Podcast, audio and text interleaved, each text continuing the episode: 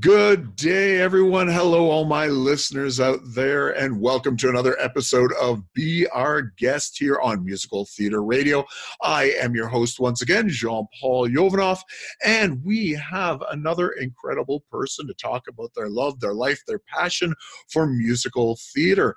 On the line today with us, we have Craig Christie. Craig, thank you very much for uh, coming on today. Oh, my absolute pleasure. Awesome.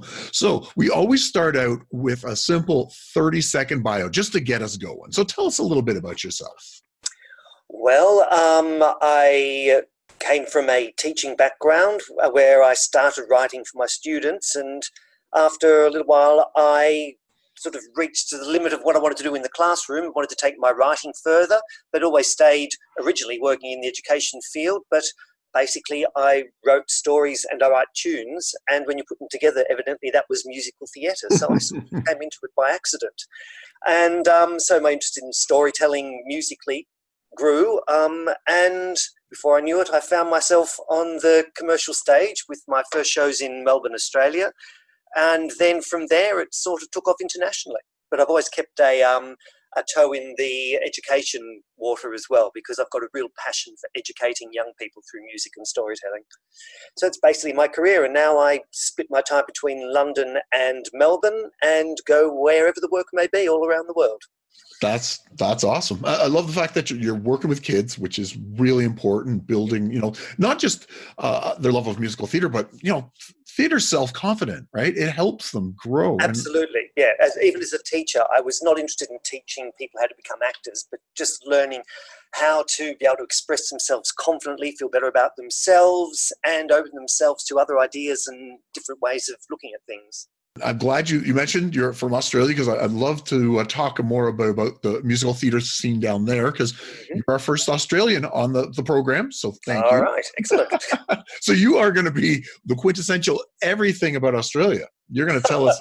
well, and, there's not many of us, so it's sort of. it's not quite fair. There are a number of um, very talented writers working in Australia but it's much less sort of mainstream culturally than it might be in. I always consider sort of North America, particularly because of Broadway.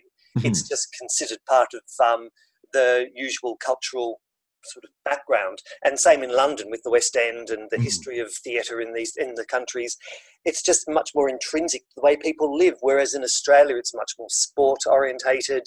Um, yeah, so so working music theatre certainly presents its challenges let's start back from the beginning. So how did you were you always interested in theater or, or musical theater um, when you were a kid? How did how did you discover this this passion for it and then how it went from there? Yeah well look it was um really a series of happy accidents really. I didn't come from a musical background. I had no um proper musical training. I did train as an actor and as a drama teacher, and I used to teach literature, drama, and dance at um, secondary school for 10 years. Um, and during that time, as I said earlier, I started writing material for my students because there was a dearth of appropriate material that I could find for them to perform. And I'd always just made up tunes. I'd played in garage bands when I was a teenager, and things like that. And um, so I began writing songs just to fill in the gaps. And uh, when I left teaching and started my company, No Mates Productions, which was originally exclusively doing theatre for schools. And I found that songs were always the best way to grab the audience's attention and focus them on moments. And through that avenue, I became much more aware of the power of um, of music as a, to drive a narrative and things like that. I think that being said, I did when I was at um, at college when I was 19. I did write a rock opera because that was the thing to do. Yeah. But um, when I wrote my first big stage musical, which was a show called Crusade in the mid 90s, I'd only ever seen two musicals in my life. Wow. Um, has changed significantly then, of course.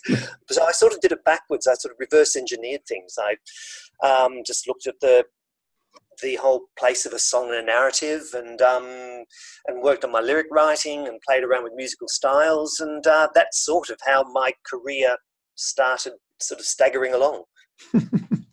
so, so you when you went to school, you you knew you were going to be a teacher, or did you always want to be a teacher? Yeah, actually, I had a real passion for, for education because I had a great drama teacher myself and a great literature teacher. Um, I had a father who was determined I was going to be a doctor, which I was determined I wasn't going to be. Um, and I wasn't aware of sort of other avenues. I didn't come from an, uh, a family that had sort of any relation to the arts. Really, I was a bit of a sort of an adopted child in that respect, and. Um, but you know, well, my family loved listening to music and things like that. But the idea of, of it as a, as certainly as a career or even anything more than just a hobby was absolutely sort of impossible as far as I was concerned, or as my family were concerned. But my love of drama and my love of education took me straight into the teaching world, which I'd loved. And in fact, teaching still remains a very important part of my writing even now and I don't count that as any less significant than my like show I've had on the West End and things like that.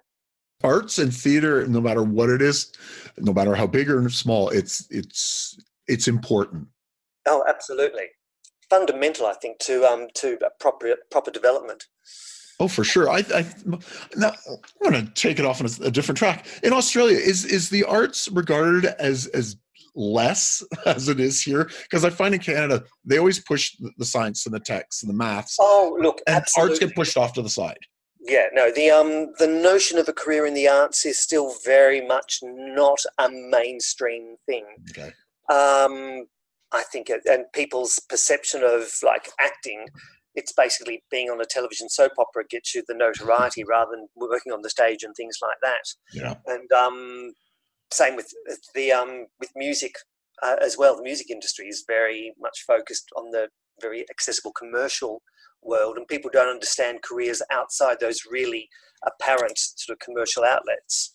So they don't understand the notion of that of the time it takes to develop a piece of music theatre or anything like that. Um, and also, as, as, I mentioned earlier, the absolute focus on um, sports. You know, Australia's mm. love, and I mean, I'm a passionate sort of sports fan myself. I'm obsessed about tennis and I yeah. love my Aussie rules football and things like that. But one of my aims was always to create the same excitement in a theatre that I see generated um, in an audience of a sports event. So that's how I've come around playing with the uh, music theatre form a little bit. Yeah, it's it's unfortunate that this is a worldwide phenomenon that the arts don't get the the recognition that they are really just as important as the maths and the sciences. Because um, I'll be honest, I don't know how often I use the multiplication tables compared to interacting with humans. Right? Yes, That's, indeed, exactly right. like, sure, I need both, but uh, it's unfortunate that. Uh, and but the interesting thing statistically, and I think it's the same in um, many uh, many countries in the world, the the actual industry itself, the arts industry, generates billions in in income. Mm-hmm, but sure. it's not actually um, noted. And one of an interesting statistic uh, is that more Australians interact with an arts experience than they do with a sports experience. And yet the, the perception is that it's all about sports. But no, people will go to the theatre or go see a concert or go to a gallery um, more than they'll go to a sporting event but the public perception is quite the reverse of that. It's true. Yeah, you, you never hear a, a, research scientist say. You always hear a research scientist, "Oh, I'd love to be an actor." You know, what? I'd love to do that. You never hear an actor go, "You know what? I'd love to be a research scientist." Yes, yeah. It's weird. but, well, so, that being said, I don't think they're mutually exclusive. I've no. I wrote a about female mathematicians once. that fascinated me. But there have been some breakouts in Australia. I mean, um, on Broadway at the moment. Um, Eddie Eddie Perfect is an Australian writer who's got two shows on Broadway. So, nice. Um, well, actually one now because King Kong just closed. Yes. But, but he wrote Beetlejuice. Um, and I've known Eddie since he graduated from college, and he's a brilliant writer, a brilliant young writer. But he's one of the rare ones who's, um, you know, made it to that very, very top top level.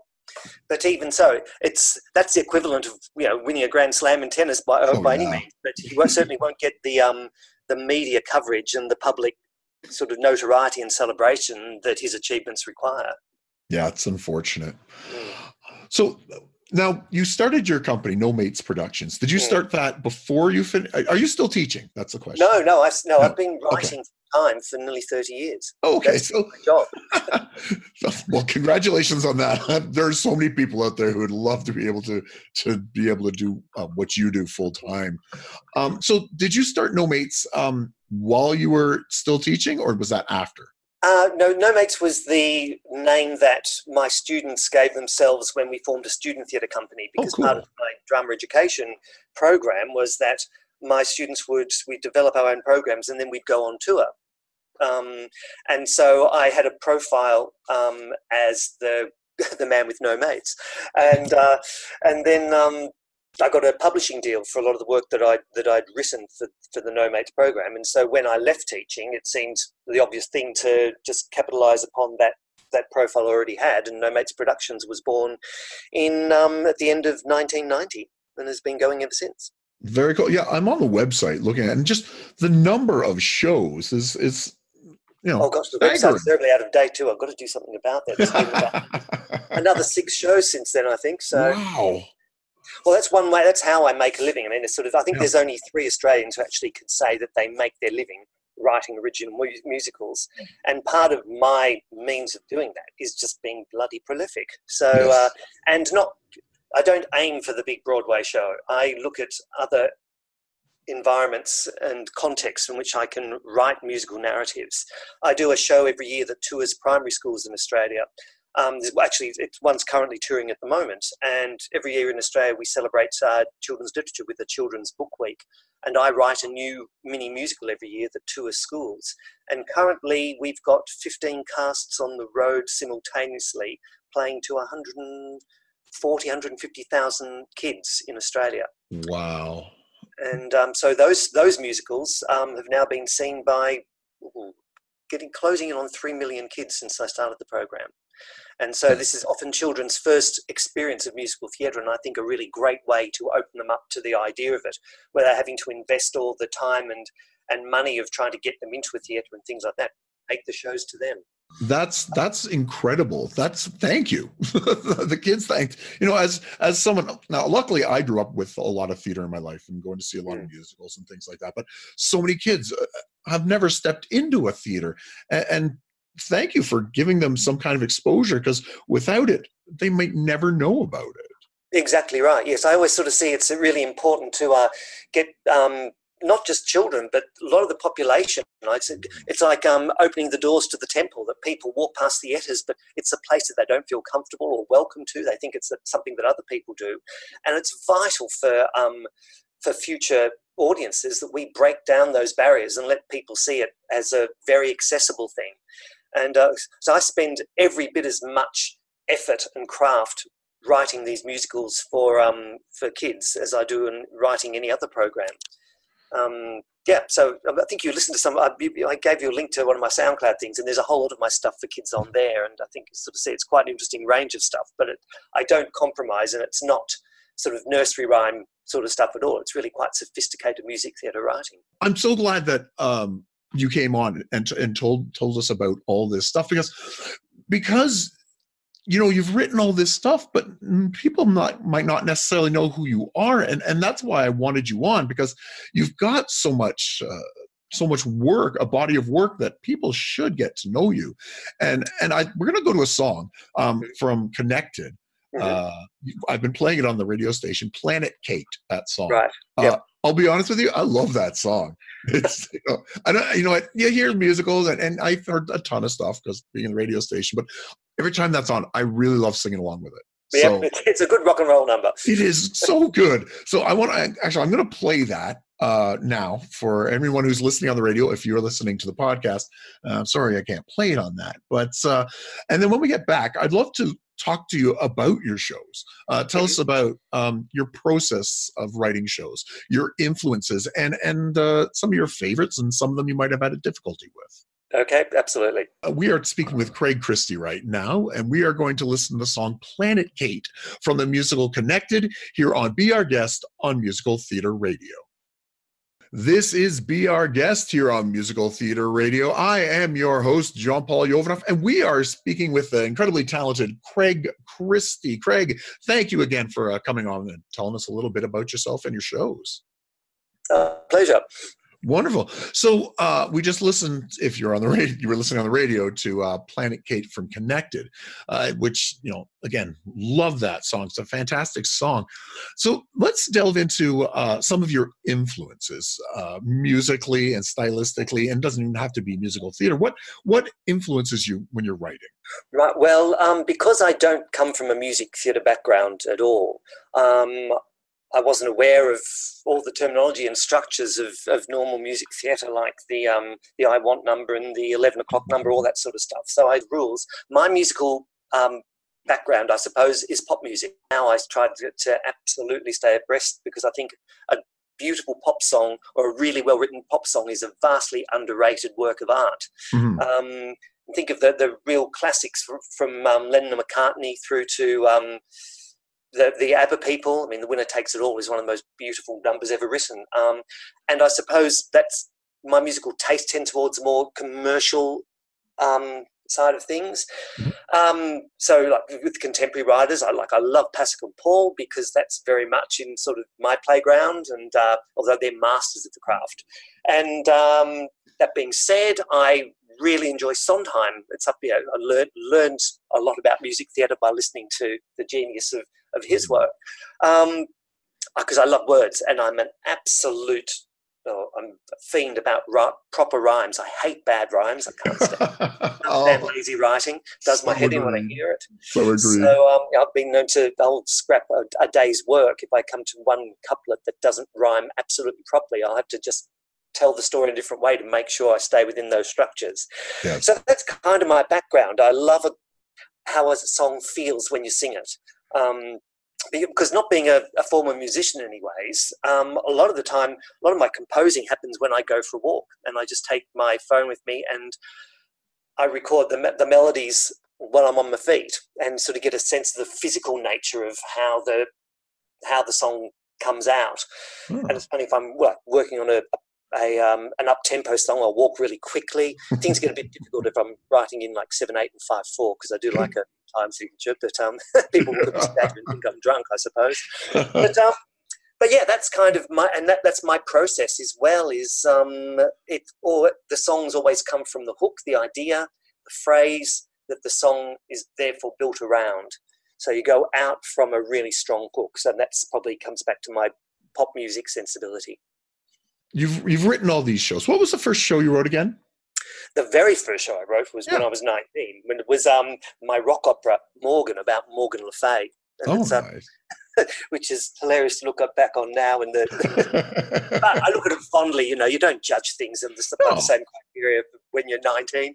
Um, but my first sort of um, commercial musical, I suppose, was a show called Crusade that I wrote in the mid 90s, which was the story of the children's crusade that took place in the um, 13th century. Mm-hmm. And that came about typically because a lot of my work does. I was um, commissioned to uh, produce a school musical for um, a high school in Melbourne, and I couldn't find anything appropriate because you know it's nothing worse having like twelve year old girls on stage singing like "I'm just a girl who can't say no." Just yeah. is appropriate and wrong, and and certainly not, not appropriate to the culture.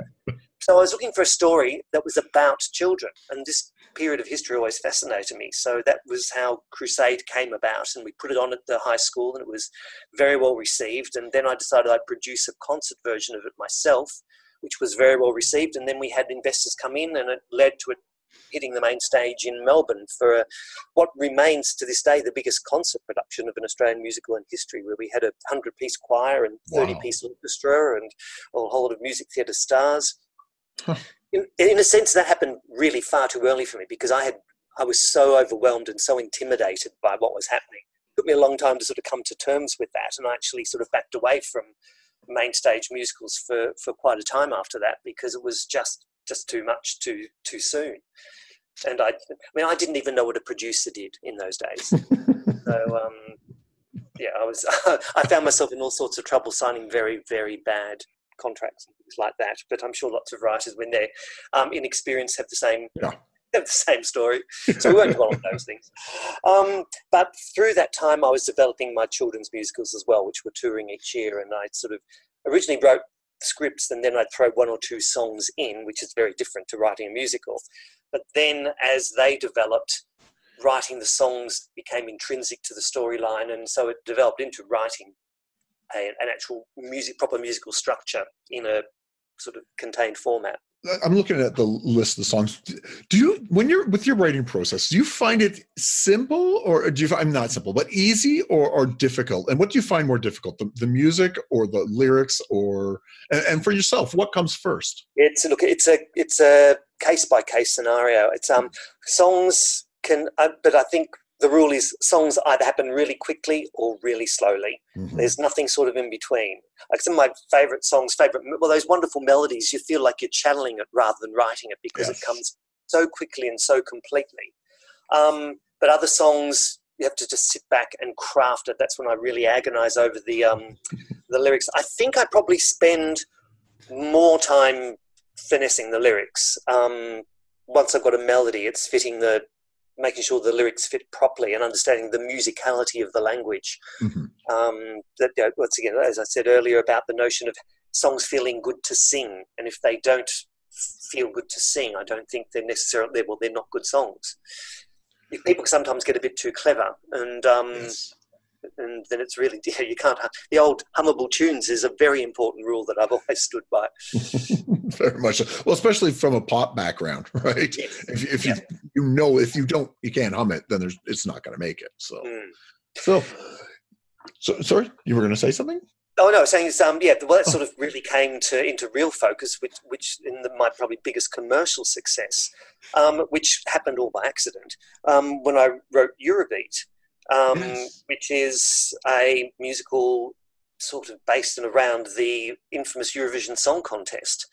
And I, I did, originally did it just as a, a, bit of a joke. And I was writing a, a musical with another writer who was working on the book, and he and I had such very different ideas on what that should look like that um, in the end he said, Look, I really don't think I'm the right person to do this project with you, and which was fine. It was a very amicable decision we made. But um, in the meantime, I booked a venue to do a presentation of our work to date. And so within six weeks, I called upon a, a colleague of mine, Andrew Patterson, and together we knocked out 12 songs as if for um, various, and we ran our own fake Eurovision Song Contest where I came up the idea of, that the audience had to decide. And then that, that was uh, embraced really enthusiastically. And so we, um, I went on to produce a version of it at the Melbourne Comedy Festival, mm-hmm. where once again it was a very it was a great success at the Melbourne International Comedy Festival, picked up by producers, toured around Australia, and it was the first original score um, Australian musical to tour in oh, years and years. And uh, so we toured there for six months, and then we took it over to the Edinburgh Fringe Festival, where it won Best Musical and broke box office records. And that led to a UK tour and eventually to um, London's West End. Wow. All because um, I was having a bit of fun with my friends. So. that's, that's the best way for it to happen. Yeah, well, I always say my um, my career has been a, a, series of happy accidents and sort of being in the right place, being ready for good luck to, to, to take place. Very nice. Has, has, any of your stuff ever toured over here in uh, North America? Um, not today. I did. Um, we did have a short scene of one of my um, kid shows in Florida, but um, and I think there was an amateur production licensed of Eurobeat in Canada some time back, but I'm not really sure about where that was or how that went. So it was um sometime once again I had a um uh, a problem with uh, a, a, very shonky producer who sold the amateur rights money from it and didn't tell me. Um, oh, wow! So I had to uh, spend some time recovering that. Yes. So all you budding writers out there, be very very careful. well. From the sounds of it, we have an entire continent waiting to hear your stuff. Well, that's it's um it's one of my ambitions still to, to crack that grand market. Um. So it's uh, and say there's quite a variety of of material to, to choose from. Or you are, or you honest, uh, you uh, North American producers listening at the moment. well let's see what we can do. Let's see if we can get people over here to hear your stuff and and contact you and and want to put on your stuff. That's yeah. that, that actually that, that's kind of my goal with starting the radio station outside of you know listening to musicals all day and all night. That's that's one thing. But also to introduce uh, listeners to new new you're not new you're not a new writer per se but mm. you're not known right not over, known yeah yep and and and that's that's been my goal is to help support people who are either new or less known in certain areas and getting their getting them exposed to a whole new audience. And that is a very fine agenda. So congratulations and well done, John Paul. Oh, thank you very much. Thank you. Um, so let's take it back. Um, do you work with partners a lot? You mentioned you were working with somebody. I, I do. Look, it depends on the project. I do like collaborating. Sometimes um, the one thing I'm really bad at is working with someone else's lyrics. I find mm. that a real struggle. I tend to find that I that because the for me the lyric and the melody is so intrinsically connected. I have yeah. I have done it in the past, but it hasn't been hugely successful. I have worked with other composers. Andrew Patterson was someone I worked with on several projects. Um, I work, certainly work with other creative teams, directors, designers, things like that. Which is I've, I've just um, finished a project in the UK that's uh, been touring around Derbyshire with a terrific theatre maker named Ava Hunt, um, mm-hmm. working on a project uh, based upon the story of a Syrian refugee family that came to Australia. And I used his and we wrote a show about that that was um, intera- an audience interactive show that's been very successful and we've uh, yeah just in discussions about where that might happen what, what might happen with that next um, and she was very much involved not um, although i'm credited as the book music and lyrics it was her involvement was intrinsic in the structure and style of how that was taking place. And um, and I love that process. It's always you know two heads are better than one, even if they're sheep's. So uh, yes. let's see what uh, yeah. Always interested in new ideas and um, and uh, and collaborations. Now, when you, which show has been the, the easiest for you? Which one just flowed out of you and just you know was there and um, I'd, well the eurobeat sequel eurobeat moldova which premiered in edinburgh in 2016 it was just all the songs that i still wanted to write and hadn't had a chance to and um, and also because we'd set um, a template for it um, although we were sort of we tried to to evolve the format and things like that we're still basically writing really great fun pop songs yeah. Um, and inventing new characters to host it and things like that. And uh, so that yeah, that happened very easily. What's happening at the moment now is we're now looking trying to sort of break that mold a bit and use the material in a um, in a more interesting way because you know success is is fine, but um, it's not also very sort of artistically rewarding to sure. basically into the same wheel, this um, same well at the same time. Although we did get a cracking soundtrack album out of it, which is um, available on Spotify and and, um, and iTunes if you want to look for Eurobeat Moldova. Nice. Quick, quick ad there. no problem. That's what this is all about. yeah. Um, which show uh, gave you the most difficulty? Which one you just sat there and you know hit your head against the wall trying to figure out how this is going to work? Um, gosh, it's hard. To, I I really struggled two or three years ago with one of my children's shows, and you'd think that having written 25 of them that that was sort of something I did every year, and it was really easy. It's I always find it challenging, but one year I just really, really wrestled with the the storytelling and and um, what I was going to do with the with the songs and what sort of style of song I wanted to use and things like that. And I, I remember really thinking, "Oh, this is this is a year that everyone finds out I'm a pretender." Mind you, I think that every time I go to write a new show, I think, "All right, this one's going to fail, and then everyone's going to realise that I'm terrible at my job." But uh, that's just normal writer's anxiety. But that that children's show, um, I was dealing with a so it's a bit of an um, interesting topic too. It was um, it was a it was dealing with a boy who had been in an accident and was a uh, becomes a paraplegic. But I, uh, but we don't find that out until the end. It was about being a superhero. It's called Super Duper. It was uh, about a boy who um, is hit by a car on his way to the library and he gets knocked through the books. And when he wakes up, he's got superpower, and his superpower is to bring books to life. And he's and he's battling against um, the, the, the, the his supervillain, um, whose basically job is to try and sort of ruin everyone's confidence, and and uh, so this battle wages. But as it turns out, what happens is the whole thing's taking place in his imagination, and he's trying to come to terms with Doctor Dismal. It's him dealing with his own depression. That is that's what's happened to him, mm-hmm. and um, which sounds very sophisticated to take to a show that's being played to kids aged five to 10, 11 years old. Yeah. But I find that there's no need to patronise your audiences. They're very able to deal with the story if it's told in the right way. Um, but yeah, I found that one a real struggle. Um, but it, it, it, we, it ended very well, got great reviews, got a cracking score to it in the end. So yeah, as usual, you have these struggles, but if you just persevere with it, I have come to trust that the well won't run dry. And no matter what struggles I have, I've never missed a deadline. So I nice. just have to trust the um, trust the process that it will take place. Yeah, fair enough. Is, is there a show that's special to you? One that you've written that um, you know you're most proud of it, and it, it might not be your the best mm. one you've written. It's not the worst, or it's just one that's you know it's special to you. Um,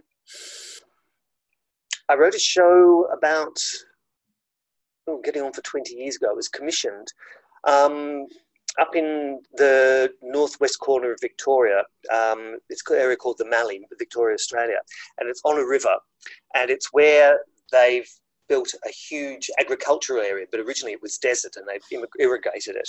And my grandmother came from that area, mm. and I was commissioned to write a show by the. Um, it was called Sunrise 21, and it was about how people's relationship with the um, with the environment up there, because at that stage, well, it was sort of the um, thin edge of all the environmental issues we're facing now in terms of the river was becoming salinated and drying up, and and how people's relationship, what what their relationship was with the river, and how they exploited it, and things like that.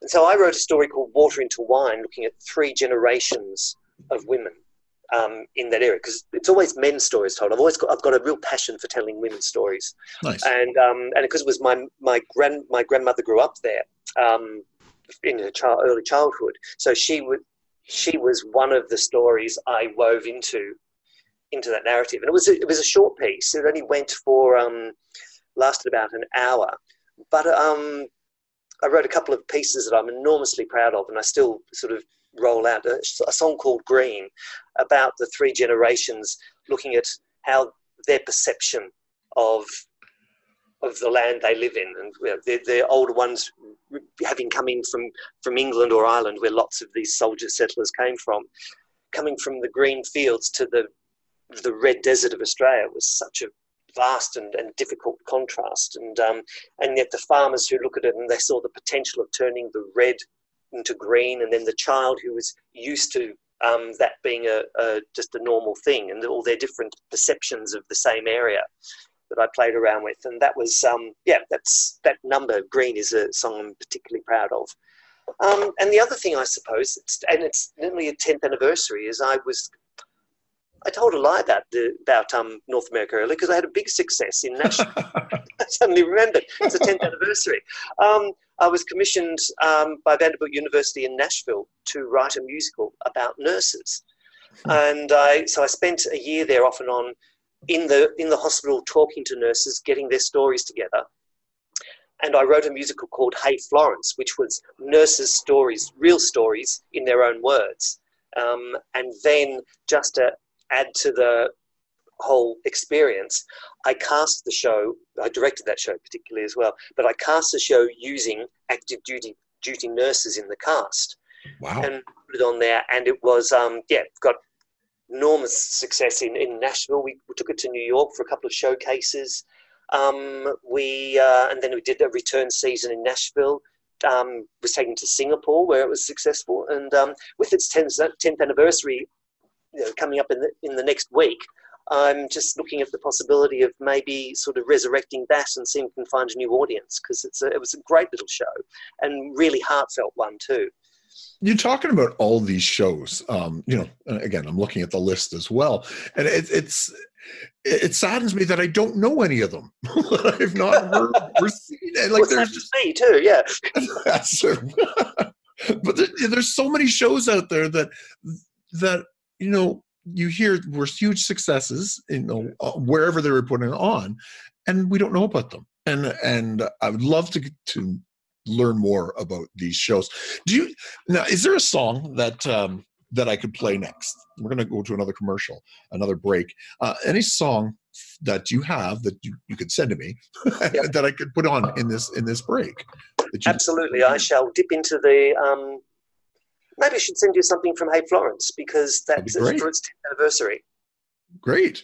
So, any any particular song you'd like to uh, have the Yeah, audience hear? um, this? choosing, you know, choose your favorite child. I think um, a song called um, in it's a song called Another Goodbye because one of the uh, realities of being a nurse is that you form a relationship with the patient, but you know that you're going to have to say goodbye. They're going to say goodbye because they become well and go home to their families, or they don't become well and they die. But Yeah. that sense of, of loss is intrinsic in the in the relationship with the patients, and sort of that and that's something that that nurses have to contend with all the time. That people tend not to uh, yeah not to appreciate.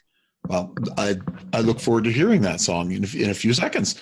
Um, so this we are speaking with uh, Craig Christie here, uh, and we're going to hear the the song "Another Goodbye" um, here on Be Our Guest on Musical Theater Radio. This is Be Our Guest here on Musical Theater Radio. I am your host, Jean Paul Yovanov, and we are speaking with Craig Christie. Um, just a prolific writer of some great songs. Uh, thank you, uh, Craig, for uh, for coming on. I've been having a ball. I'm very pleased to be here. Uh, you know, it's so great to meet new people from around the world. Um, and this is this radio station has given me an opportunity. I, I've interviewed people from California, from the UK, now Australia, from Canada, from all over, old, young, new, uh, you know, established. And it's been great to hear these stories, and they all seem to be kind of the same too. Uh, you know, struggling a little bit, but figuring my passion out. You know, at the beginning and and understanding where I want to go with everything, and Mhm. and I love the passion that you've brought Yes. and and the, especially for the kids that that you're a teacher and you've been um, helping them learn about the arts and, and theater. So Yep. thank you. Simple as that. My pleasure, as I said. so Very uh, glad to be able to do it. oh, I'm I'm glad you did. Uh, so now you mentioned at the beginning that you you uh, spend time between Australia and the UK. Yes. Do you, do you find a difference between the audiences in, in the two different places, or is an audience an audience? Um, I, I think there might be small differences. I think audiences generally are audiences, but I think Australian audiences, because it's music theatre, isn't as much part of the, the culture historically as it is in, say, the United Kingdom. Mhm. Um, so I think they tend to be a lot more um, conservative in their choices. Like they're much more likely to go and see the 50th tour of Rocky Horror Show or Mamma Mia or, or um, rather than go and see something new. Um, although I was very excited to to see at the moment that the production of Come From Away that's opened in Melbourne is getting rave reviews and selling out. Yes. have you Um, have you that- seen that yet? I guess I saw it um, just a couple of weeks ago here in London, and I cried twice. I thought it was one of the best things I have ever seen. I have to agree. I've seen it twice here in Toronto, and yeah, I It Oh. absolutely speaks to my um, aesthetic and my whole perception of how you doing musical storytelling of ordinary people uh, doing extraordinary things is the most engaging and wonderful and transformative thing you can do. oh for sure. My girlfriend got my parents and I tickets to it, and we were we were in the orchestra, which didn't Yep. matter that much to it. But um, at the end, I I never give a standing ovation because you know unless it blows me away, Yep. I, I know I clap, I enjoy it, but whatever. But I actually gave one, and when I told my girlfriend this, it almost made her cry because she knew Yep. how much it meant to me. And yeah, it was. Oh, it's so. It's, if you anybody who's not seen it yet, go see it. Oh yeah, absolutely. But so that's a quick divergence from the yeah. So Yeah. um, so it was great to see that happening in Melbourne at the moment. But um, but uh, it's also there's a difference sheerly because of the population. Although Melbourne's a you know a, a city of four million people, compare it to the the ten million plus of London Oh, plus sure. you know, the, the, the millions and millions of people who are coming through all the time. Yeah. So the West End can support its 30 theatres where Melbourne has 4 Mhm. So, um, and, you know, we're lucky to have two or three shows running at, any one time. I mean, there's some there for the long haul. Fortunately, Melbourne is the is a cultural capital um, of Australia, so Oh. we tend to get the big shows. We've got like we're the only city in the world outside of uh, New York and London that's hosting Harry Potter, for instance. Oh, the the child. Uh, Yeah, the, the Golden Child, it is the Hidden Story of the Child. Yeah, the Harry Potter one. That mega yes. that that mega thing, that multi multi multi million dollar thing. Um, uh, and I mean, there is some there's some smaller fringe venues in Melbourne, but that's why I started. Um, especially when once I had my show in the West End, I found out that I was spending a lot more time in London, having to fly backwards and forwards. When seeing it's a 24 hour journey, you don't want to have to yeah. do that like 10 times a year. so, um, so I decided to, to take the bite the bullet and we moved over here for six months a year, which we've been doing for seven years now, wow. um, because there there's so much more going on here, and it's just yeah. such a, a, a, fertile environment. That, but that's from my writer's perspective. From an audience perspective, I guess there's just many, many more of them, and because there are many more of them, you are more likely to to be able to luck. You know, have someone come in to see a smaller show or sort of risk something. And people typically in the UK will see more than one their one show a year. Where in Australia, I think people save up because you know tickets for the big stage musicals are very expensive. Yes. You know, they'll see their one show, and if they don't like it, then they may not ever go back again. So you've got to be so people, you know, spend their money very carefully. Um, but we're in London, I think audiences are a bit more willing to take a risk. It's funny to hear this because I talked to somebody from London who flies back and forth from New York, yeah. and the difference between the Broadway audiences and the West End audiences. Uh, you know, they say that the West End is more more polite um, yes. mm. than than the Broadway, um, which is actually makes sense. Really, let's mm. be honest. Um, but yeah, the Australia, I guess I guess there's a lot of comparison um, not comparison, uh, similarities between UK and Australia, anyways, because well, yeah, we, we're colony. Yes, yeah, exactly. So, the, and you didn't rebel and as much as the states did. And no, we just sort of said, "Oh, look, thanks very much, but we'll go. Uh, our, we'll go our own way now." So, yep, our country understands that too here in Canada. So we, we know what to do. exactly right. Oh well, yeah, we did it politely. exactly. We like, can we go? Okay, thanks. Thanks, mom. Yes, okay, we'll thanks a lot. Yeah, let's stay friends. exactly. So, are you working on anything right now that you could tell us about, or is everything hush hush?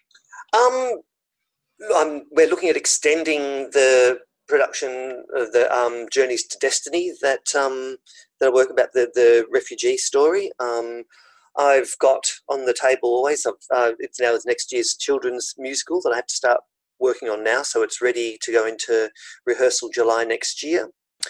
Um, and yeah, there's you know, a couple of other sort of things in the air, but nothing specific. I'm actually waiting for the next big idea that really excites me to land. So, um, anyone looking for a, a songwriter, give me a call. if you've got a good idea. yeah, that's the thing too. Have you, have you ever been yeah. approached with ideas that you went, oh no, no? Um, more often than I liked. you know, that's the whole thing about when people say, "What do you do for a living?" Oh, I write musicals. Yeah everyone then says, "Oh, I went shopping today. Oh, there's an idea for a musical." Or, "Oh, you know, I, you know, I've got a terrible case of diarrhea. Oh, there's an idea for a musical." You know, they think anything's, and I just keep on saying, "No, that's a really bad idea for a musical." And so I used to be polite about it and just laugh and go, oh, but now I say, "No, that's a stupid idea, and I will never write it." Just, to, just to shut them. I've got one acquaintance who's banged on about me writing Reformation, the musical, for about four years. Every time really? I see like, oh, how are we going with Reformation, the musical? Like, we really aren't. it's it's funny how people are that way. You would never walk up to a surgeon or a stockbroker and go, you know what, buy these stocks. You know, you yes, exactly. Right. I've got a great idea. Yeah, yeah. no, yeah, I'm doing brain surgery through the back of the neck. Yeah, exactly. like, and they, it's funny. I know. I guess I don't know. People think uh, it's a it's easy or they think it's uh, I don't know. Everybody's got an idea. Right? Nobody sees the process. That's the whole thing. Yes. So, I mean, and the, and that's why it's difficult. I'm so lucky that I've had the children's musicals. Um, first of all, as a creative outlet, and it's doing them that I've really honed my craft in terms of storytelling. But also, it's given me a, an income stream, so I can afford to write full time. But when you think about how many years it takes to develop a mm-hmm. proper stage musical, um, you know, if you haven't got any other income stream, it's just impossible to make a living as a as a music theatre writer, and you have to do so many other things in the meantime. So at least when I'm writing something, I know I can give it all of my time to, yes. to do that. And and again, congratulations on being able to do that. That's that's a that's a spot that so Yes, many yeah. people would love to reach and uh, and it's good and, and it's it's um it's a good feeling that somebody has done it so it is possible for everybody else yes.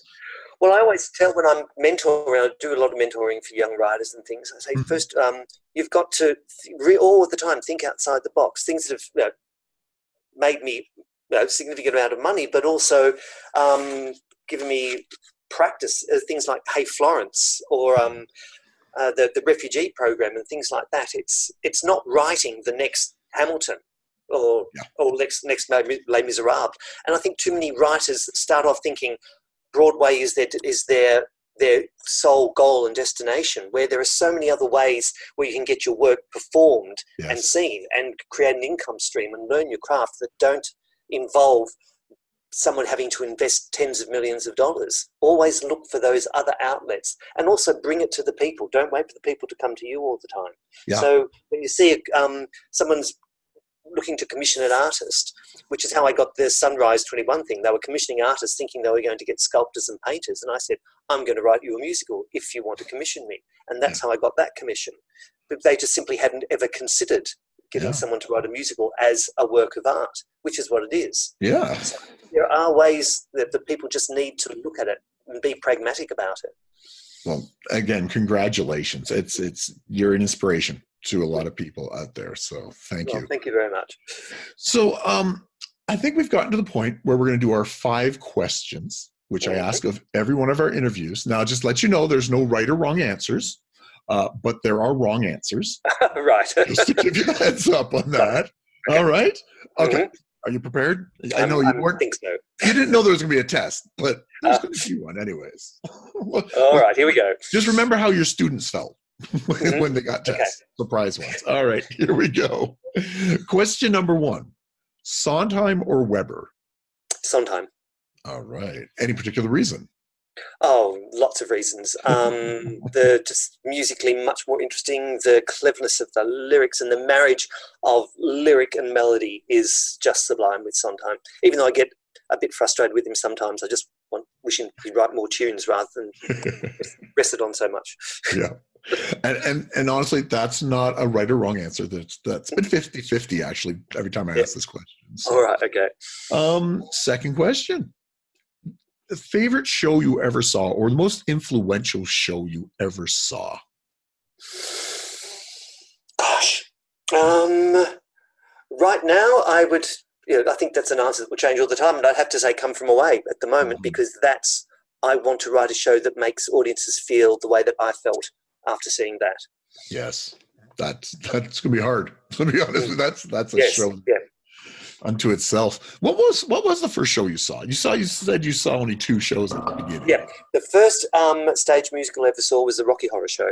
Hmm, nice that's a good influence That's that, that, that pop music sort of sensibility that was uh, remained an influence. Yep. Exactly. All right. Question number three Jukebox musicals, good or bad? Um, gosh, I, we're not going to get a one-word answer from that. I, I Nope. might be doing one at the um, coming up. I've just I pitched for something, but um, there are terrible books for Yes. jukebox musicals, and that's what. So the the idea itself isn't necessarily bad, but the the books. If the book isn't really good, it's Mhm. just not a good idea. Like um, know, Jersey Boys got a great book. Um, the English band Madness, their musical Our House, the book for that is superb.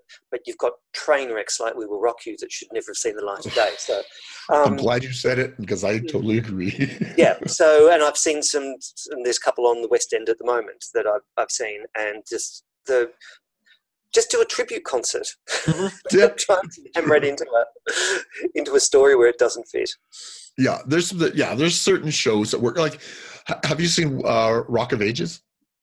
Yes yeah Yeah, that I think that works only because the, it's tongue in cheek. yes it doesn't take itself seriously Exactly. yeah when you do that, that's fine. That works Mm. perfectly. But yeah, some of these that try. I I saw uh, the Temptations one. Um, uh, what the heck's it called again? yeah Uh, whatever it was. Music, music, fantastic. But Mm. the book it was, you know, yeah so just shut up and sing the songs please Exactly. that's what and that's what the audience is there for. They Yeah. That's my other complaint. They are a bit of a cynical sort of money grabbing approach to music theatre. That you know, Mhm. there's no if there's no reason apart from well, people who like this music will come and see it. If there's no dramatic purpose to the story, then you're Yeah. in trouble. Yeah, give me a Smokey Joe's Cafe where it's just song after song after song, or Jacques Brel or something like that. I'll just take the revue of songs. That's Yes. good enough for me. That's Like, great. Yeah. Okay. Well, question number four musicals from movies good idea or lazy? Musicals are lazy. Okay. Musicals. No, and, once again, it's that sort of cynical. Oh, everyone likes the um likes the movie, so they'll come and see the musical. It's Yeah. a movie because that's the genre it was written for. There've been Mhm. some successful transfers, no question about it, but a lot of them have attempted and failed t- miserably because Yeah. it's it should never have because it's a film for a purpose. yeah. And um, once again, it's a little bit of for me that smacks of sort of uh, producer cynicism of well, we'll make you know people the, the movie will come and see the show, and it's been proven time and time again that ain't necessarily so. like give me give me a little shop of horrors like Yeah. it's so completely different from well it's not completely different from the movie but you know it, it, it changed it right but then you got something like oh i'm trying to think uh Dirty Dancing. yeah, oh i'm not even going to comment on dirty dancing. I saw that and went uh but yeah okay uh correct answer so far. Um our final question maybe the most important question. Eating food in the theater yes or no? Depends on the piece. Once again, um, if you're if you're going to see a piece that that doesn't invite you to do it, then stop your chewing and stop your rustling and don't don't do that. Um, but you know, there, I, I wrote a show called The Food of Love that was set in a basically it was about being having a meal. It was courses of music and courses of food. Yeah. Eat there, absolutely. But no, I don't want of chewing loudly and rustling their way through. yeah. Yeah. Whereas a, a discreet sip on a glass of wine during the theatre, I, I find most acceptable. Yeah i was i was watching i saw dear evan hansen the woman beside me was just crinkling and going into her bag of whatever it was Yeah. and I was like oh just can't you go an hour without eating Yeah, and it's really it's it's just having some consideration. It's basic Yeah. decency. Uh, it's that's yeah, it's politeness. Strange, funny, old-fashioned idea that it is. i know it's weird huh Yeah, yeah, but don't chew loudly next to me because I might accidentally punch you in the face. Yeah, and I, I and I would back you up for it being Yeah. an accident if you did Yeah. that. So. she hit my my face with her my, my, my fist with her face. I don't know why. I'm just stretching. You know, it's Yeah. a long. Yeah, so I think I think theatre etiquette it's important, but that's one of the things about going into schools is teaching theatre etiquette because Yes. because I- I've had a problem with teachers where you know they use it as um uh, uh some time off where they just sit there and they look at their phones or they do their Oh no. shows and saying no your job is to act as an example of showing you know the, the relationship between the performer and the audience is a very important one and you've got to teach the right rules for that. So theatre etiquette is something that i'm really strong on still. You know same yeah with people texting and things like that during i went to see hamilton last night um, and first time um, um, Yeah. I got was offered house seats so why would you not Exactly. and um, and two rows in front of me. I mean, and these tickets would have cost you know two hundred fifty pounds. Yeah. Um, two rows in front of me, there was a, a woman through the first act who was texting through the whole. fir- I, I if I was close, I would have said something. But I'm thinking, wow. even here, you know, you're here to say you've seen Hamilton. You're not here to see see the show. Yeah. So yeah, there's all that sort of theatre etiquette stuff. I've got great sympathy when um, you know when when performers stop the performance and, and yell at people in the audience who are talking or you know, or talking on their phone or whatever. It's just not acceptable. So true. I You're, work really, really hard to make that happen, and you've got to show the respect to that. I know we don't walk up in front of wherever they're working and just stand in front of them and talk and like No. people. Like it doesn't make sense to me. No, no, but um, yeah, you wonder why they're there. Anyways, well, we have their money by now, so exactly. Well, that's my rant over anyway. Well, that was the correct answer, by the way. Oh. So it's all about theater etiquette and and teaching people how to do that. Indeed. So that is the five questions. You passed with flying colors. Great. You you not more long-winded than you expected, but no, it's I never expect a one-word answer. Uh, it, I'm talking to people who are in the, the arts. They're going to talk, and that's great for radio. So I'm not complaining I mean, at all. If it was on screen, I would have answered with an interpretive dance, but as it is, I have oh. to just use words. I am. Okay, if I had known that, I would have changed this whole format. Another time. Maybe, maybe I'll see what I can do for next time. Craig, thank you so much for coming on, telling us about introducing us to all these shows of yours. Uh, I can't wait to um, introduce some more of these shows to uh, the audience and to. Oh, terrific! Um, yeah, I look forward to uh, yeah hearing how that goes. And as I just uh, dip into the SoundCloud and um, and help yourself. That's what it's there for. Wonderful, wonderful.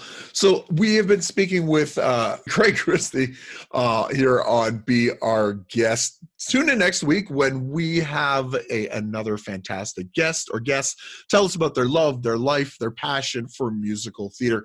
Until then, I am still your host, Jean Paul Jovanov, and I'll see you when I see you. We love supporting and promoting the creators of musical theater throughout the world, and we would love to have your support as well. Go to musicaltheaterradio.com and click on the Become a Patron button because a supportive community is a strong community.